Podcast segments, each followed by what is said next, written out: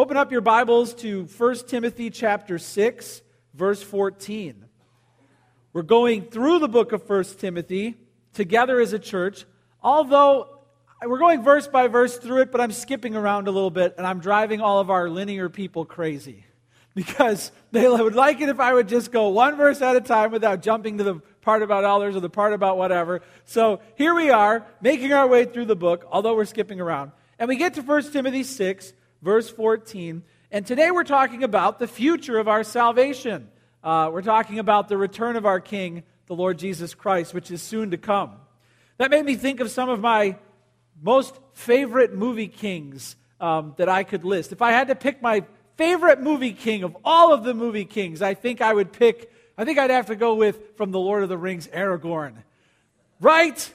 Celebrity wedding, Liv Tyler, the whole thing, you know. But here we have Aragorn, the king who was to return to his... And I think if I had to pick my least favorite king, the king I hated the most, I think I'd probably have to go with Edward the Longshanks. Why aren't you booing? You should boo him. Come on. I think if I had to pick my favorite animated king, it would probably be, of course, yours too. The Lion King would probably be my favorite. I feel like I'm handing out Oscars here. The award goes to The Lion King. When you think of king, you know, we don't have one anymore here in the United States. So we have to think of, like, you know, many different types of kings out there. But listen, one of the things Jesus is he's a king. He's a great king. And he is a king who will soon return. This is the future tense of our faith.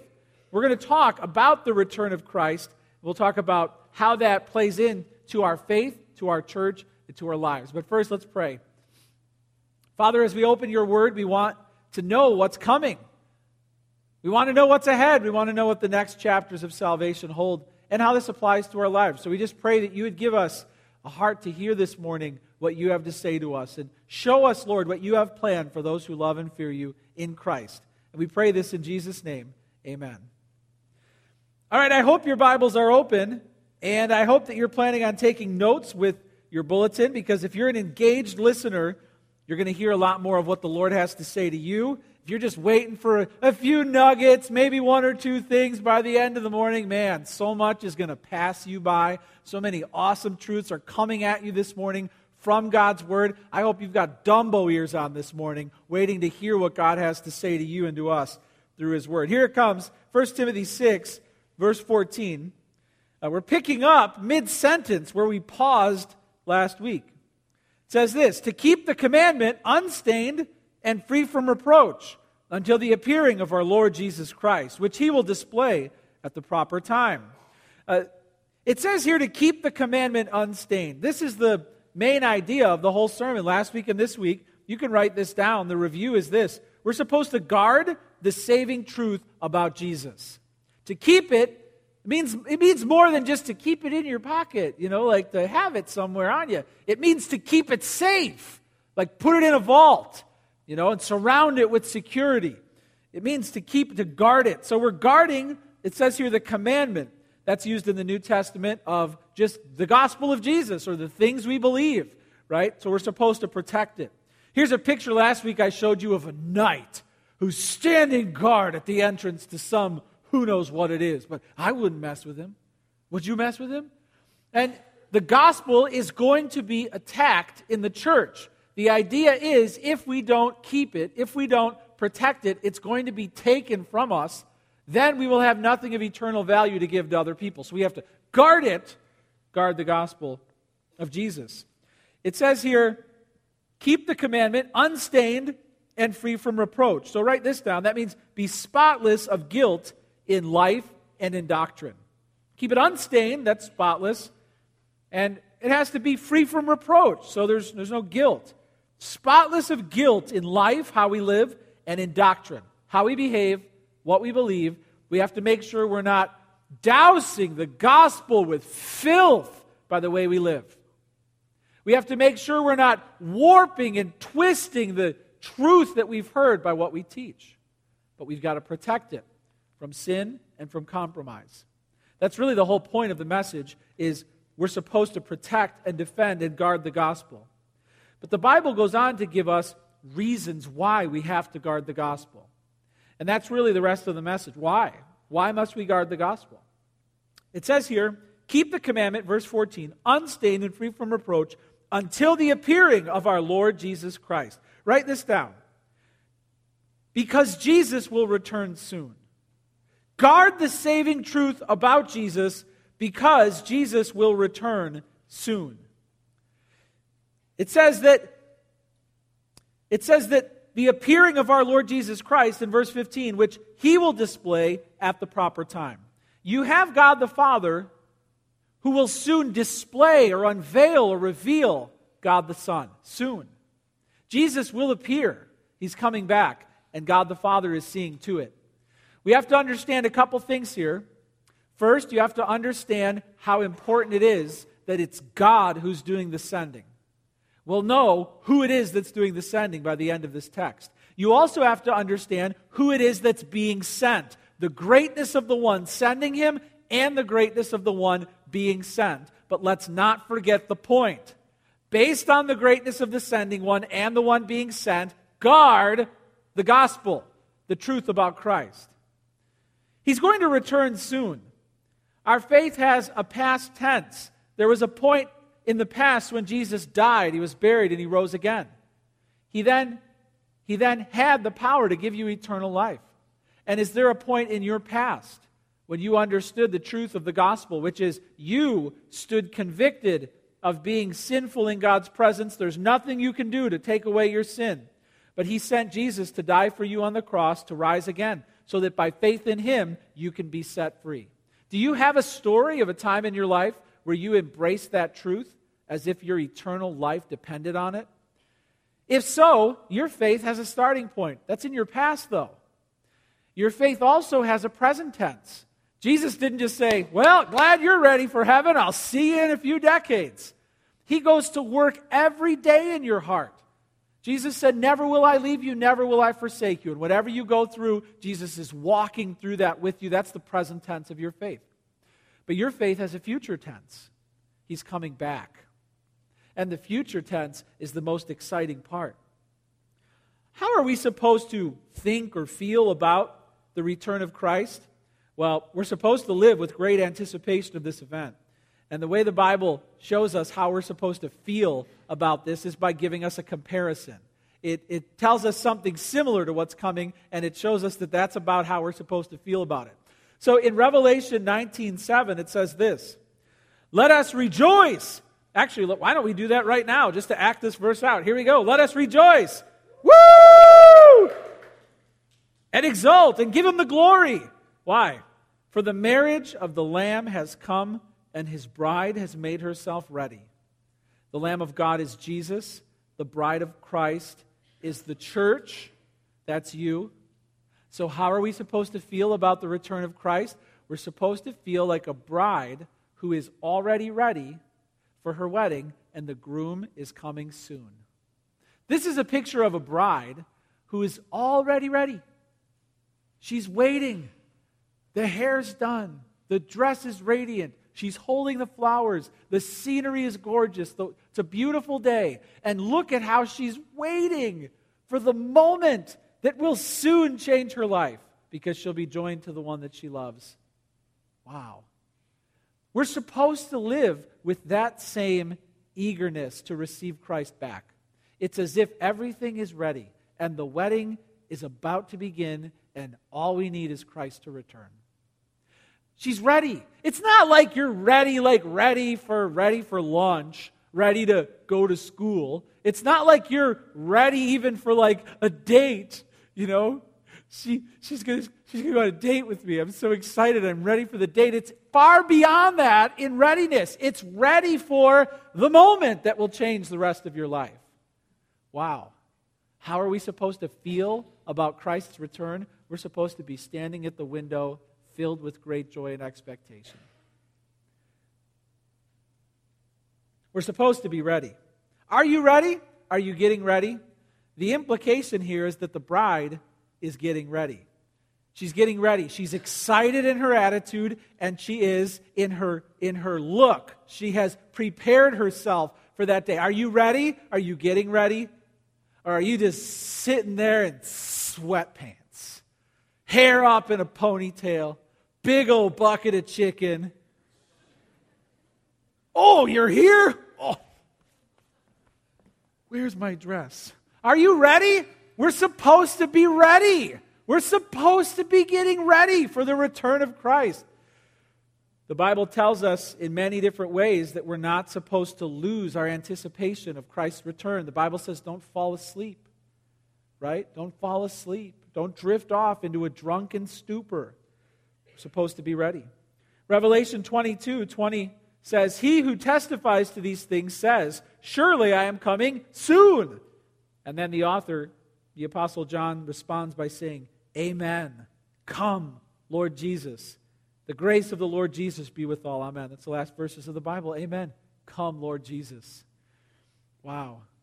2 Timothy 4:8 says, "Henceforth there is laid up for me the crown of righteousness, which the Lord, the righteous judge, will award to me on that day." This is the return of Christ. "Not only to me, but to all who have," get this, "to all who have loved his appearing." Hey, Jesus is going to return soon. Do you love the thought of that? Do you love the thought of Christ coming back for you? If you do, we have to guard the gospel. We have to guard the gospel as a church, in your heart, in your family. I went to 4 years of Bible school, and I could have saved a lot of time because I found out that the Old Testament really is basically just about one thing. The Old Testament got the world ready for Christ to come.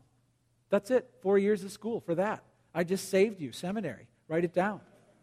And you know the New Testament? You know what the whole New Testament is about? Every verse, the New Testament is getting the world ready for Christ to come again. In the Old, it got the world ready for Christ to come. In the New, it's getting the world ready for Christ to come again. That's the whole Bible. He's going to return. He came down and appeared once to bring salvation. He'll come back and appear a second time to bring salvation to those who are waiting for him. Now, when we talk about the end times, when we talk about the future of salvation, sometimes people get nervous because there's scary things in the book of Revelation, right? You read the book of Revelation, you're going to have nightmares. Dragons and beasts and horned animals, right? I don't even want to go there.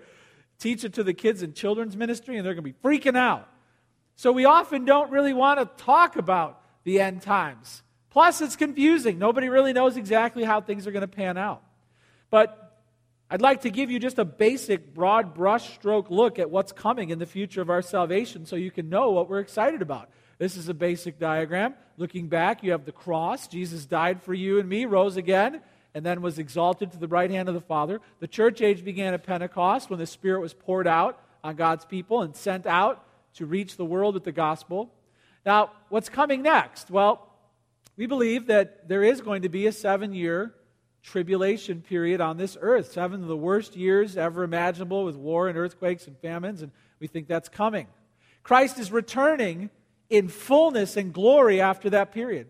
Now there's controversy over, will Christ come at the beginning of the 7-year tribulation to take his church up with him? That's called the rapture.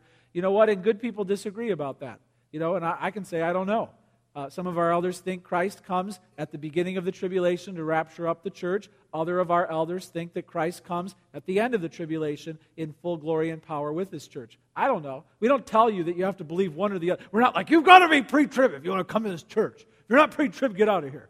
You know, some churches, it's like doctrinal watchdogs trying to police every little thing you believe. But you know what? You can believe several things about the tribulation. We have pastors in our fellowship who believe Christ comes at the beginning for his church. Some say he comes in the middle. Some say he comes at the end. I don't know.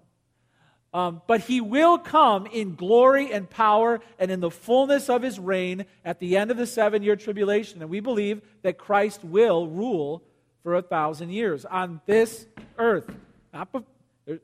After that, then comes the time when the sky rolls up like a scroll and earth flees from God's presence and everyone who ever lived is brought in the final judgment, and then permanently you go to heaven or hell. We believe that comes, but after Christ rules for 1,000 years. So we're looking ahead to the return of Christ, and we're looking ahead to when he comes for him to establish the kingdom of God on earth.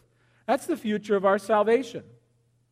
Now, often when people start learning about the future of salvation, they get so confused that they treat it like a puzzle, and they never really get excited about it. You know, sometimes they get angry about it. Oh, they don't know what they're talking about. I'm going to tell you exactly what's going to happen. They get really angry and really technical, and they're not happy. We're supposed to be primarily happy, right? The bride's not at the window being like, oh, I think he's going to pull up at this time, and then I think he's going to be wearing this, and then, oh, you don't think? She's like filled with joy because he's coming.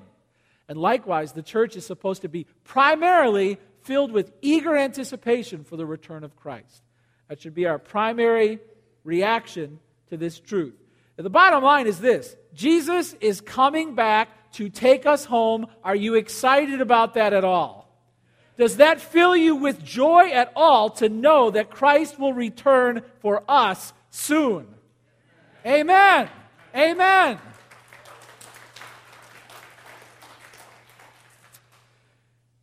If you believe that is true, you will guard the gospel because you know that Christ will return. And therefore, if we let go of the truth about him, we'll be in bad standing when he returns. Guard the truth. Why? Well, because he's going to return. But here's the next one. It says, he will display at the proper time, verse 15. Now, who is it that's sending him? He who is the blessed and only sovereign, the King of kings and Lord of lords. Write this down. Jesus will soon return, sent by the sovereign ruler of your universe. You can fill that in. Sent by the sovereign ruler of your universe. Who is it that's sending Christ back? The only one who is blessed and sovereign. The King of kings, the Lord of lords. He's being sent by the only sovereign being in the world, God. It's important to understand why the Bible says he's the only sovereign. You see, because they were taught in that day that Caesar was sovereign. And in fact, he was a god. There was even an imperial cult that worshipped him as a divine being. And here the Bible says, no. The only sovereign will send Christ. There's only one. He'll be sent by God the Father. This is really important to understand. If you feel tossed about by the crooked and corrupt forces or authorities in your life, you feel like you can't believe some of the things that our government is doing or believing or endorsing, if you feel like you can't stomach some of the things you see on the news, and then you look globally and you feel like you can't even believe your eyes at some of the things that are happening, and then your heart starts to fail and you say, is good going to prevail? You need to be reminded that there is only one sovereign, and God will prevail. God will not let darkness win. He is the only one, and his will prevail. What's interesting is this, though. While God's will and his throne sits unrivaled in heaven, the Bible teaches that Jesus shares in this sovereignty of the Father. Wait a minute, there's only one who is sovereign, right? And yet Jesus came and will come with the full sovereignty of God at his disposal. I thought that was only true of God the Father. Well, now we find out it's true of Christ. What does that make him? Something that's only true of God is true of Christ. King of kings is a phrase used first in Deuteronomy 10:17, Lord of lords, God of gods. It's an Old Testament term of God that's applied to Jesus twice in the New Testament book of Revelation. Jesus is called the King of kings and the Lord of lords. Revelation 19:16 says this: on his robe and on his thigh he has a name written, King of kings and Lord of lords. So something that's only true of God is true of Jesus, and the King of kings is manifesting his sovereign authority by sending the King of kings, his Son. The full sovereignty of God belongs to God alone, and yet Christ will appear with it. That's why we believe Jesus is not just a prophet or a great teacher. He's God, the Son. He comes bearing all the sovereignty of the Father with him. He will come from the King of kings to be the King of kings.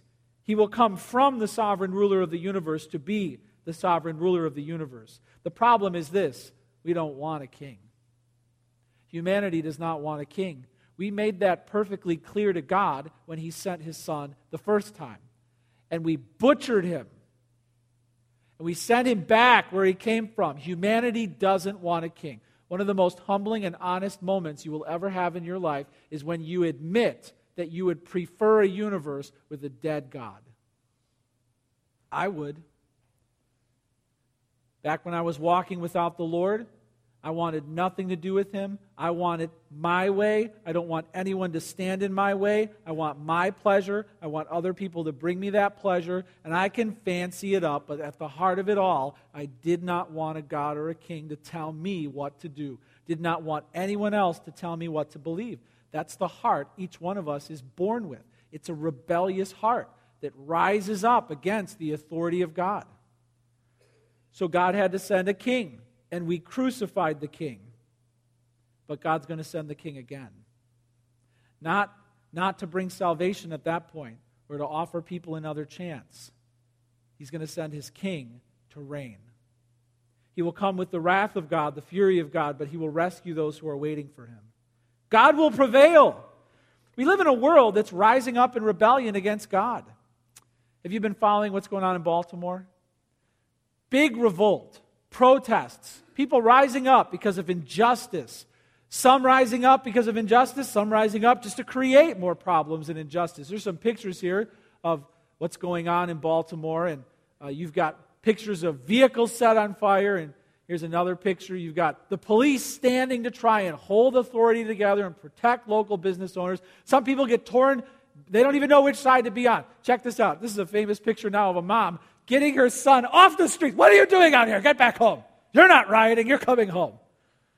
And that's us, right? We're stuck in this spiritual revolution, this uprising against the authority of God. Only in this circumstance, God is perfect. We have no legitimate, legal, righteous appeal. He is a perfect, holy, awesome God, and we are completely unjustified in rising up against Him. But we do. We'd rather Him not reign. But God will prevail. How will He do it? God will prevail in Christ. This is why we must guard the gospel. Do you long for a world better than the one you were born into? Is this world okay with you? You fine with the world as it is, staying as it is for the next 5,000 years? Oh, I'm good with it. I wouldn't change a thing. Is that really your heart? Or is there something inside of you that knows things should be different? Is there a large part of you that feels outrage at what you see in this world? How is it going to get better, though? Who is going to set things straight? Are we just going to keep giving humanity another crack at it? How have we done so far? Terribly. Are we just going to let that continue? War, famine, injustice, plague, assault? I think you long to see the world set straight. No more riots, no more racial hatred, no more injustice, no more crooked courts, no more deceptive politicians. You know the world should be that way. How? How will it happen? It will happen when God, the only sovereign, sends His Son to establish His kingdom on earth as it is in heaven. That's our hope. That's our only hope. That's our only hope. If we don't guard that truth about Christ, then there is no hope. If we let that go and start preaching or believing any other thing, all hope is lost. There's no other way. We've got to guard the saving truth about Christ. He's coming back soon. He'll be sent by the sovereign ruler of your universe to be the sovereign ruler of your universe. Here's the next one. He'll be sent by the one who has immortality to give. You can write that down. He's the only one.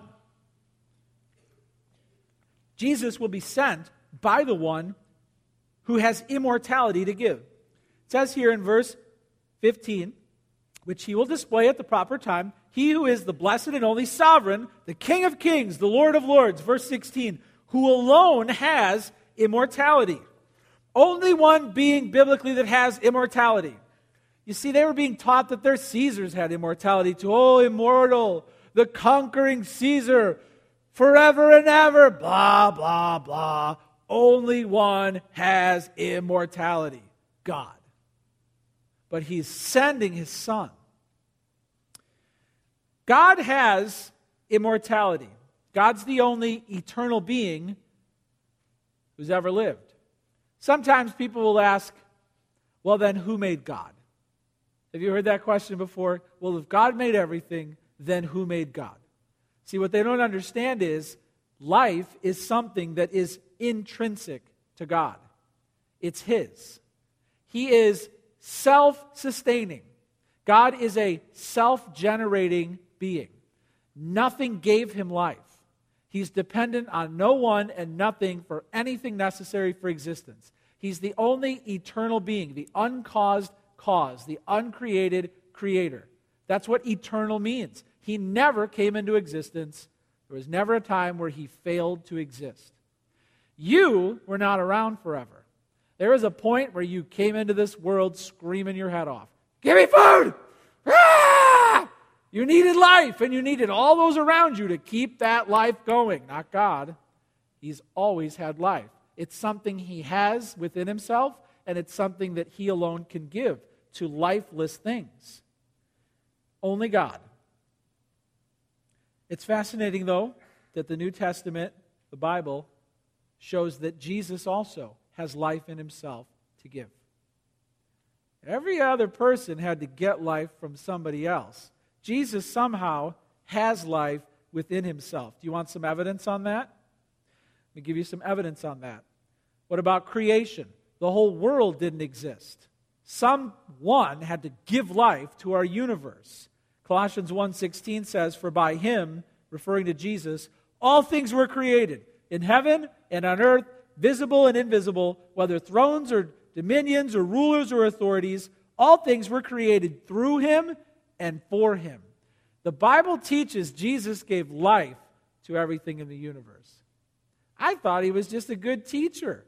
I thought He was just a helpful man who shared some proverbs for life. I thought He was a cultural revolutionary like Confucius. The Bible teaches that He made the universe. He gave life to everything that lacked it. What about the resurrection? That's more evidence. Creation is evidence. The resurrection, He brought people back from the dead. When their life had run out, He gave it back to them. That shows that He had life in Himself to give. John 5:21, Jesus said, "For as the Father raises the dead and gives them life, so also the Son gives life to whom He will." Jesus alone can give you life after your life in this world expires. Jesus predicted, Jesus sometimes would just say things that would just freak people out. He'd be telling little stories about seed and goat and sheep, but then He'd say something that would just freak everybody out. And He said, "Do not be surprised that I say this. One day, those who are in their grave will hear the voice of the Son of Man and come back to life." What? Your voice, your vocal cords, have the power to raise every dead being back to life? Did you just say that? How can anyone claim he was just a good guy? Like my buddy Stu. Nice to animals and children. He said that he's going to one day rip you up out of your tomb with his vocal cords. He can bring the dead back to life. Jesus has life to give. Creation is evidence of that. Resurrection is evidence of that. His pre-existence is also evidence of that. Jesus talked like He had been around forever. Okay, so next time you go to the family party, go up to your weirdest relative who says kooky things and just stump them. Just try this out. Just be like, "Yeah, well, before the universe existed, I thought, and then just say something. Talk like you were around before the universe existed, because that's what Jesus did. It'll freak your weird relative right out. Jesus did that.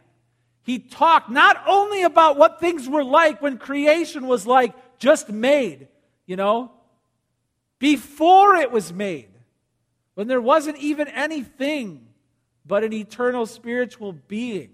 Jesus said He was there. He claimed to be there. When God told Moses His name, what did He say? "My name is," tell them that I am. Has sent, I am. That's actually, sounds simple. It's profound, because nobody else can say that and make it true about them. You can't say, "I am," as if it's always been true about you, because it hasn't always been true about you. There was a point when you wasn't. And there will be a point when you will be no more. Where is He? He isn't. He was. He isn't anymore. Only God can say, I am. Ever-existing, self-existent, it's profound. It's only true of God. So imagine the shock when Jesus was in a spat with the Pharisees and Jesus said, I tell you the truth, before Abraham was born, I am.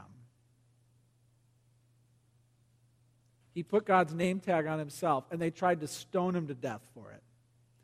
Jesus claimed to have immortality, and he claimed to be able to give it to others, evidenced in creation and resurrection and his preexistence and in salvation. In John 17:2-3, Jesus said, since you have given him, that's the Son of authority over all flesh, to give eternal life to all whom you have given him. And this is eternal life, that they may know you, the only true God, and Jesus Christ whom you have sent. Why do we have to guard the gospel? Because Jesus is coming, sent by the only one who can give you immortality, and Jesus is sent as the only one who can give you immortality. Something, again, that's only true of God is true of Christ. And when Christ appears, when he comes back, he's the only one who can ever give you this thing called eternal life. Nobody else can give it to you, which is why we have to guard the truth of the gospel. If you let it go in your personal walk, oh, I think there are other ways. Who knows how many different ways people can be saved. You let go of the only one who can bring eternal life. And he's coming with it. Americans believe in the afterlife of some sort. In 2003, the Barna Group polled Americans and found 81% of Americans believe in the afterlife. What do they believe about it, though? 64% believe they are going to heaven. 5% think they'll be reincarnated. 5% think they'll no longer exist. 0.5% of people think they're going to hell. 0.5. 24%?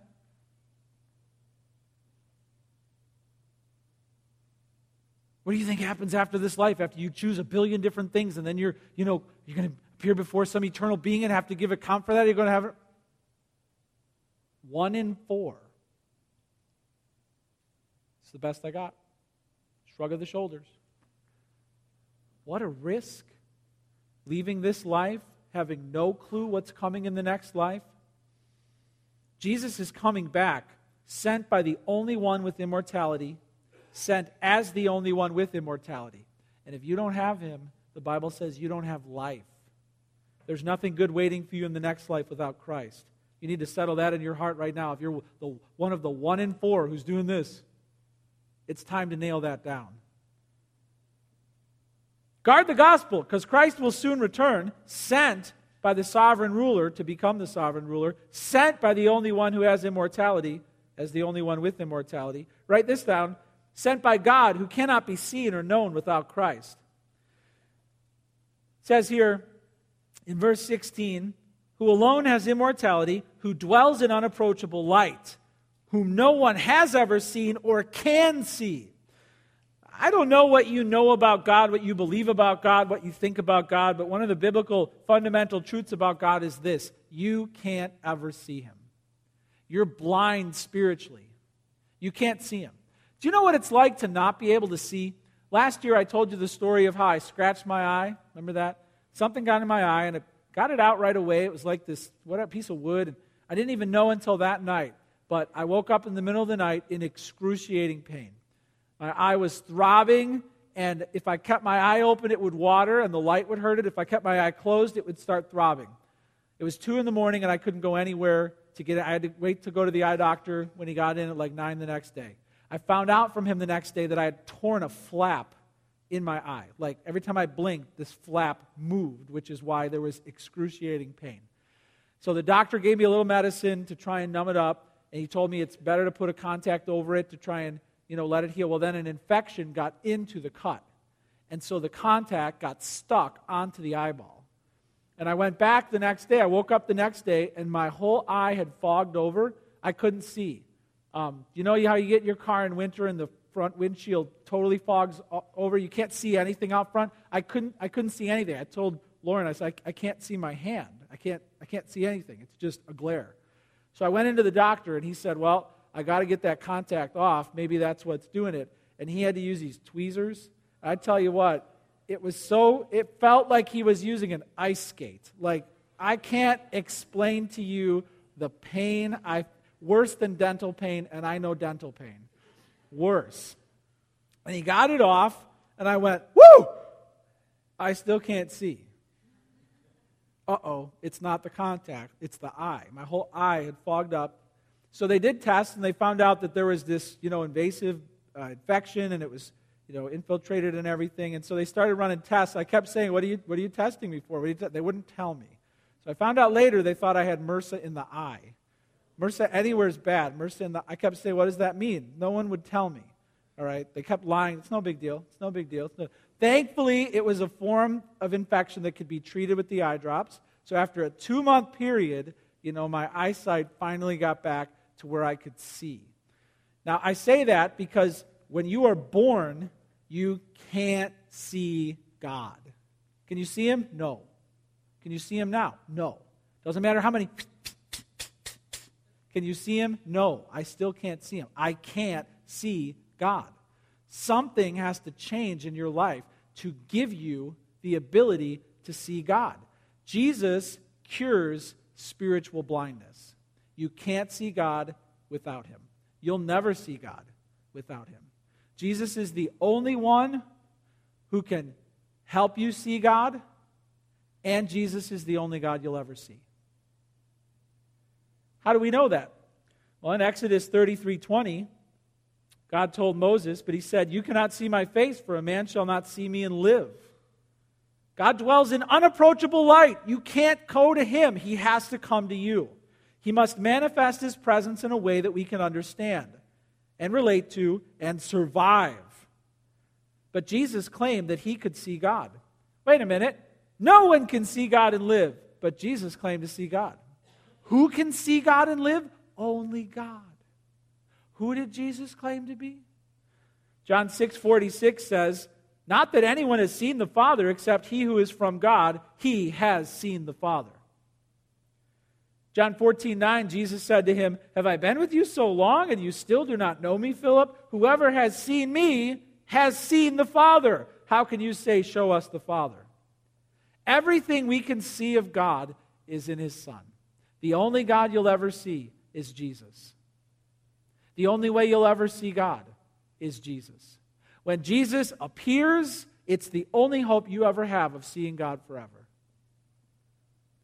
We have to guard the gospel.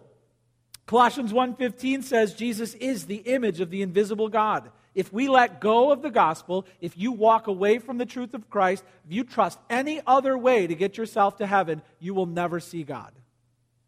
Never. That's why we have to guard the gospel. And there's one final reason we have to guard the gospel.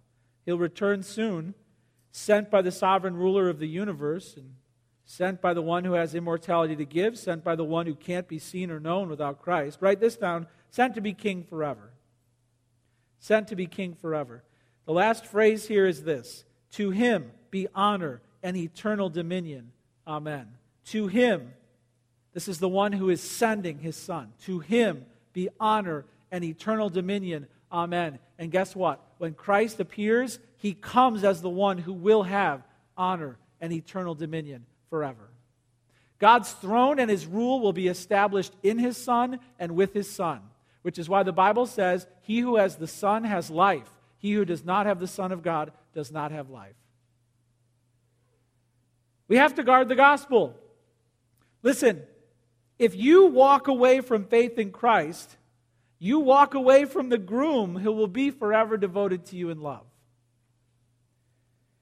You leave the one who rules all creation without rival. You turn from the only one who can give you life beyond the grave. You depart from the only one who can show you God. You defy the King who will rule heaven forever. If you walk away from Jesus, you walk away from everything God is and everything God is doing, and you have hope for nothing waiting for you in the next life. If our church walks away from Christ and starts teaching any other thing, we are making spiritually bankrupt followers of lies. We have to guard the gospel because Jesus is coming back.